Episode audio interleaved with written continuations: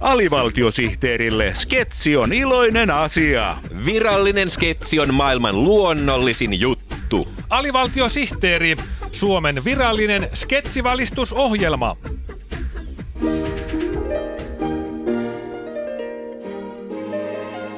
Kulttuurikukkapenkki, kulttuurin kukintojen ajankohtaisohjelma.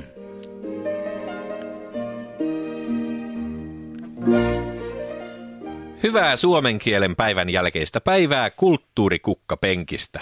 Suomen kieltä juhlitaan tänäänkin monin tempauksin kaikkialla Suomea puhuvassa maailmassa. Mikael Agrikolan syntymäpitäjässä Pernajassa eläydytään Agrikolan aikoihin syömällä paleltuneita nauriita, väistelemällä venäläisiä ratsumiehiä ja pitämällä kirjastot kiinni, koska Agrikolan aikaan ei kirjastoja ollut vielä keksitty. Porissa ei suomen kielen päivää juhlita lainkaan, koska siellä ei ole huomattu, että kalenterissa on tällainen päivä.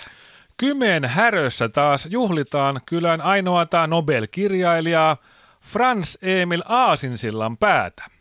Toimittajamme Tarja Kimpio on Kymeen härössä kysymässä, mitä kuuluu F.E. Aasinsillanpään perinnölle. Täällä Kymeen härössä on päällänsä varsinainen karnevaalitunnelma, kun koko kunnan väki on kokoontunut pelaamaan koronaa kulttuurikeskus Prostaatan auditorioon. Kulttuurisihteeri Täti Irmeli Hakkakuttu. Niin.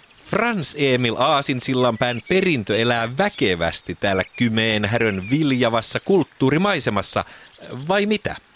Ehdottomasti kyllä elää. Kuntamme koululaisten opetusohjelmaan kuuluu Aasinsillanpään tuotannon opetteleminen ulkoa neljänteen luokkaan mennessä.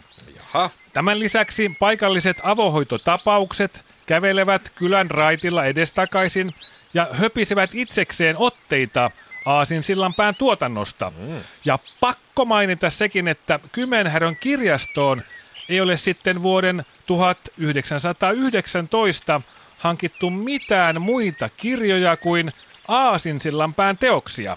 Ja nyt alkaa päivän juhlallisuuksien kohokohta, kun paikallisradio Pölön aamujuontaja Juha Hölö Holopainen lukee ääneen F.E. Aasinsillanpään rakastetuimpia tekstejä kuorma-auton lavalta. Aluksi luen otteita F.E. Aasinsillanpään teoksesta Ihmiset kesätyössä.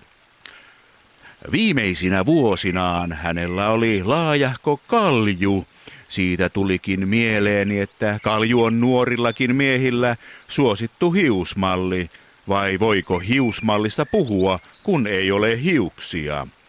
Toisaalta aika paljon käytetään nuorten keskuudessa pipoakin, mikä on sikäli hassua, että pipon kanssa se muodikas kaljukampaus ei näy vai eihän se mikään kampaus ole, kun eihän kalju kampaa tarvitse. Kammasta tulikin mieleeni, että luin viikko sitten lehdestä, että amerikkalaistutkimuksen mukaan kampaa käyttävien miesten hiukset ovat paremmassa järjestyksessä kuin niillä, jotka eivät käytä kampaa. Mitenkähän muuten kampoja tehdään? Tehdäänkö niitä sillä tavalla, että ensin tehdään piikit ja sitten raot, vai ensin raot ja sitten piikit? Hyvä, hyvä, hieno, hyvä, hyvä, hyvä. Frans Emil. Hölä, hölö. Näin täällä Kymeen härössä jatkuu Frans Emil Aasin sillanpään juhlinta. Seuraavaksi täällä on vuorossa Miss Aasin sillanpään valinta – Kuka neidoista on vuoden aikana pomppinut puheenaiheesta toiseen holtittomimmin, se selviää kohta.